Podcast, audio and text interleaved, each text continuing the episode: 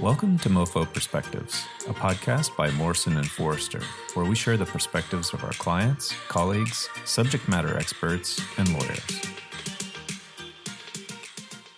Hello, I'm Dave Lynn, and I'm a partner at Morrison and Forrester based in the Washington, D.C. office, and I'm very pleased to be joined today by my colleague, Mark Foster, who's a partner based in San Francisco. Mark is a co-chair of Morrison and Forrester's Securities Litigation Enforcement and White Collar Defense Group. Mark, thanks very much for joining me today. Thanks, Dave, for having me. Today, I'm going to talk to Mark about a topic that companies and boards are addressing, it seems, more often these days, and that's the situation where a company receives an inspection demand from its shareholders. Mark, could you explain to us what is an inspection demand and why should companies care about receiving these? Yeah, happy to address that, Dave. As you said, inspection demands are definitely on the rise. Inspection demands are made by stockholders to review corporate books and records. Shareholders have a right to make inspections under many corporate codes and sometimes under the common law, depending on the state. We typically focus on books and records demands made under Delaware law and sometimes California law too. Exercising this right, stockholders can review sensitive and high-level corporate books and records. The ultimate purpose animating the right is to enable shareholders to do some level of corporate oversight. That's at least the goal in theory, but in reality, many would call inspection rights a license to snoop.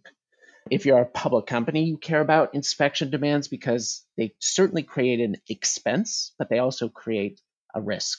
Is an inspection demand a precursor to some sort of litigation? Dave, it often is, not always, but that's the risk component that I was mentioning. It's fair to say that the receipt of an inspection demand is a strong indicator that litigation is on the horizon, if it hasn't come already. It's almost guaranteed that you'll have an inspection demand after litigation is filed, but very often you'll have an inspection demand made before litigation. The whole idea animating inspection demands is really generated from a lot of Delaware Supreme Court cases that have encouraged shareholders to use their inspection rights to see if there's been any mismanagement or wrongdoing at the corporate level. You'll often see inspection demands coming in the wake of bad news. For instance, if there's a product recall, a government investigation, any type of regulatory issues, and sometimes significant HR issues will even do that. So certainly if there's bad news that's, at some level material to the company that gets attention in the press, there's a strong likelihood that you'll get an inspection demand coming. And do you know, Dave, how the inspection demands usually come? How is that? In the mail, snail mail. And that's often a problem because, most companies have modernized and things are digital and not everyone's checking their mail every day. And often these inspection demands get lost in the mail. And I'll talk about that a little bit later, but that's just a hook in terms of why companies need to pay attention to their mail because that's usually where these inspection demands come addressed to the board of directors. And you mentioned that shareholders have a right to demand an inspection. Can any shareholder make that demand? Yeah, under most states' laws, almost any shareholder can do that. And under Delaware, where most companies are incorporated, it really is any shareholder. So if a shareholder just has one share of stock, they can impose this burden and an expense on companies. There are some states that have slightly different requirements. For instance, in California, you have to be a record holder of shares. That's really a formality that any diligent shareholder can become a record holder. There are a few states that have thresholds in terms of a percentage of shares that you have to own before you can make an inspection demand. But by and large, most states say that any stockholder can do this. It's certainly an opportunity for legislative reform because the idea that a shareholder with a very small number of shares can impose significant burden and expense on a company doesn't really make sense if you look at it from just a good corporate governance perspective, especially when you see the abuses that inspection demands typically cause. So certainly an opportunity for legislative reform. And I'd say, Dave, maybe even an opportunity for us to collaborate because I think there's an opportunity for potential changes at the bylaw or charter level, similar to what we've seen companies do with form selection clauses, for instance. And can shareholders seek inspection for any reason at all? Technically, no. Technically, shareholders have to have a proper purpose for inspection. And the proper purpose is that courts have identified include valuing your shares, communicating with other shareholders, and investigating potential mismanagement or wrongdoing. Now, what we see most of the time is that shareholders are seeking to investigate potential wrongdoing, and they're seeking to see if directors or officers, engaged in malfeasance. They're typically looking to see if they can ferret out a claim for a breach of duty of loyalty, either arising out of self-dealing transactions or, more often the case, a failure of corporate oversight over some area in the company, whatever it is. For a shareholder to go that route and pursue investigation of potential wrongdoing, they actually have to show a credible basis to suspect it. They can't just contrive reasons out of the sky, but the test of what meets the credible basis standard is considered the lowest burden under Delaware law. So it's certainly relatively easy for shareholders to start inspecting books and records by sending a letter that articulates a few things that they suspect is wrong. Oftentimes, courts will look at pieces of evidence, bad news article, evidence of a product recall, customer complaints, anything where there's already some hint out there in the public about wrongdoing is often enough reason for shareholders to launch these inspection demands. Certainly, shareholders can't go on a fishing expedition. Delaware courts, for instance, have strenuously said that shareholders can't suspect management and then go look at every piece of evidence in a company's files. But at the end of the day, in practice, shareholders who make inspection demands get to do a lot of probing. And once you receive an inspection demand, how can a company respond to it? So I'd say quickly, thoughtfully, and strategically. I'd say quickly because, at least under Delaware law, companies have 5 days to respond to the inspection demand. And as I mentioned earlier, if that demand is lost in the mailroom, oftentimes that 5-day window is lost. We've seen instances where companies don't find these inspection demands for months. Now, the 5-day window that I mentioned is really just kind of a gating item. Under Delaware law, shareholders can't sue to enforce their inspection rights until 5 days have passed. So missing the 5-day deadline is not in any way perceived like some kind of default or failure, but it certainly sets a company behind. So that's why minding the mail and what's sent to the board of directors and the general counsel's office is really important. So the first way to really respond once somebody's opened that envelope and seen the demand is to usually acknowledge receipt. That usually buys some time and allows the company an opportunity to do a little bit of meaningful groundwork to see what's going on. Usually an acknowledgement letter goes out saying, we've received this, we're going to forward it to the board of directors for further consideration. It's also an opportunity for the company to ask for proof of stock ownership, because only stockholders can make these demands, and there are some certain technical requirements that shareholders have to make when they make these demands, and one of those is providing proof of stock ownership. So if that does not accompany an inspection and demand, that's really the first thing to ask for. And we've certainly seen plaintiffs go away.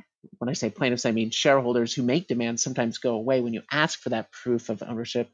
I think the reason is that, we often see that the relationship of plaintiffs' lawyers and their shareholder clients is often tenuous, and sometimes it takes months to get proof of ownership, and sometimes it never materializes. And as is often the case in shareholder litigation, sometimes these shareholders don't really exist, and sometimes they don't even own stock. So asking for that threshold information is really important. The second step I'd recommend after acknowledging receipt is to really do an assessment. And first question to ask is, does this look like litigation is coming, or is it related to existing litigation?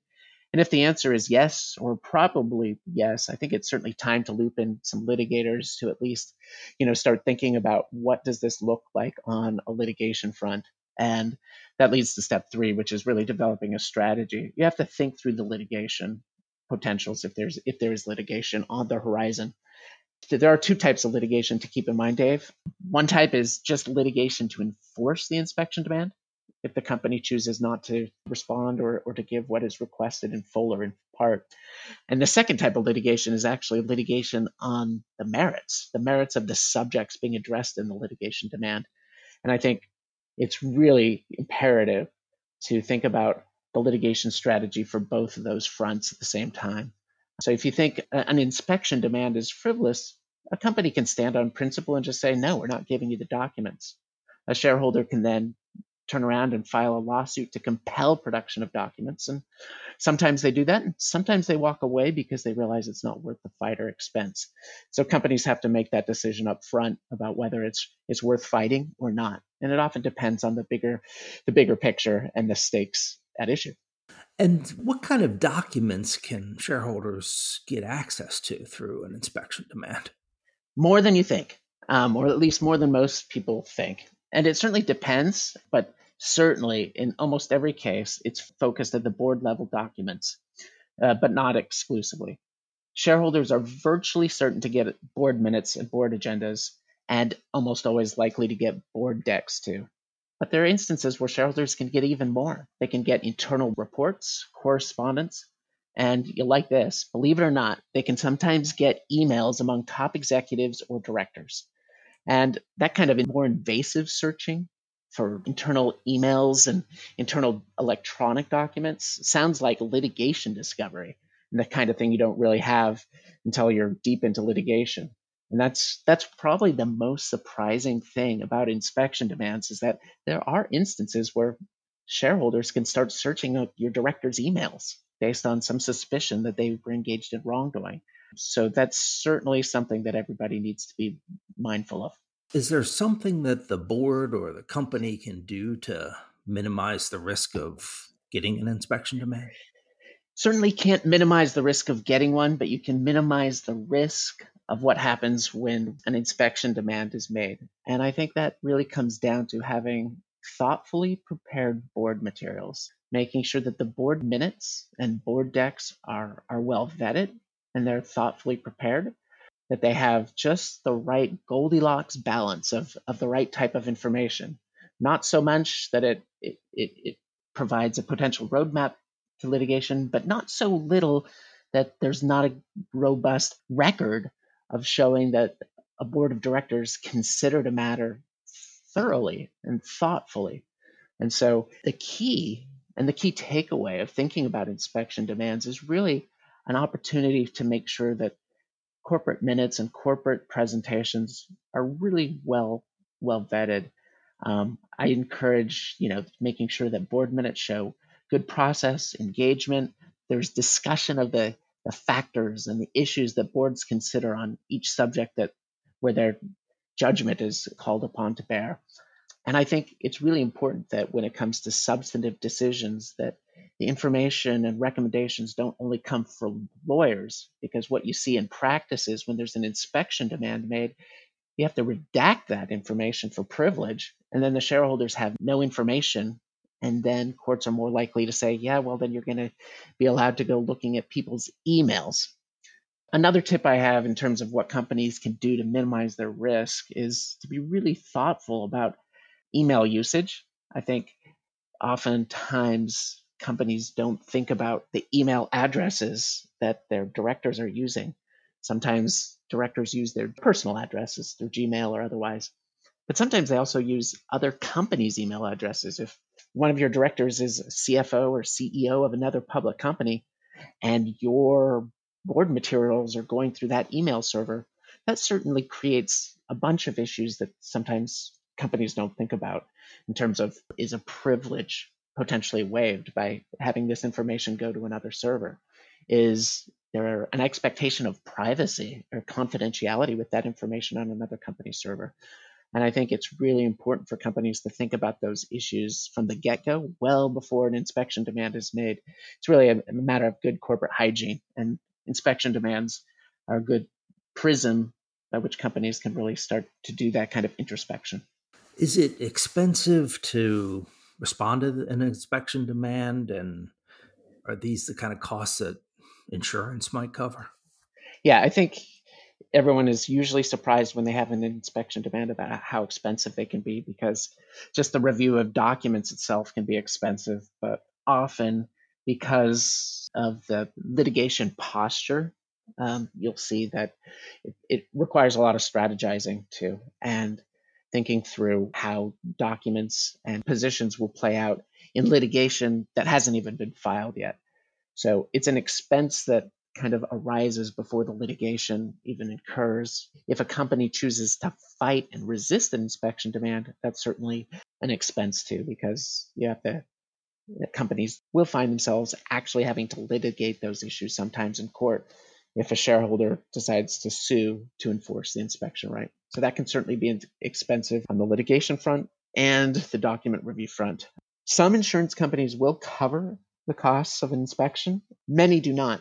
So this is why it's important when an inspection demand comes in the door that companies pull out their D&O policies or contact their brokers to find out if there is coverage. And depending on whether there is coverage, that may inform the strategy in terms of how a company will respond to an inspection demand. So what is the worst case scenario when you find yourself receiving an inspection demand? The worst case scenario that I see is you have to collect, review, and produce a bunch of documents, either voluntarily or after a court order, and that the documents really present a bad record of decision-making. And those documents are used in litigation against your board of directors in a lawsuit that survives a motion to dismiss, that proceeds into full-fledged merits discovery and potentially to trial and ultimately, a verdict. So litigation is certainly the most likely next step from an inspection demand. And if those records aren't in top shape, the worst case scenario is more likely as a result. And what about the best case scenario when you receive an inspection demand? Best case scenario is probably when you ask for shareholder ownership information and they walk away. But assuming that a shareholder who makes a demand actually has proof of stock ownership, I'd say that the best case scenario is that you have great board materials, you turn them over, and you convince them to walk away. And we have seen that happen, and it sometimes happens. And it really depends on the quality and robustness of the board materials that are prepared. Great. Well, thanks, Mark, for sharing all of those insights about responding to inspection demands. Thanks, Dave. Thanks for having me, and happy to answer any other questions when they arise. Great. Thank you. Please make sure to subscribe to the MoFo Perspectives podcast so you don't miss an episode. If you have any questions about what you heard today or would like more information on this topic, please visit mofo.com/podcasts. Again, that's mofo.com/podcasts.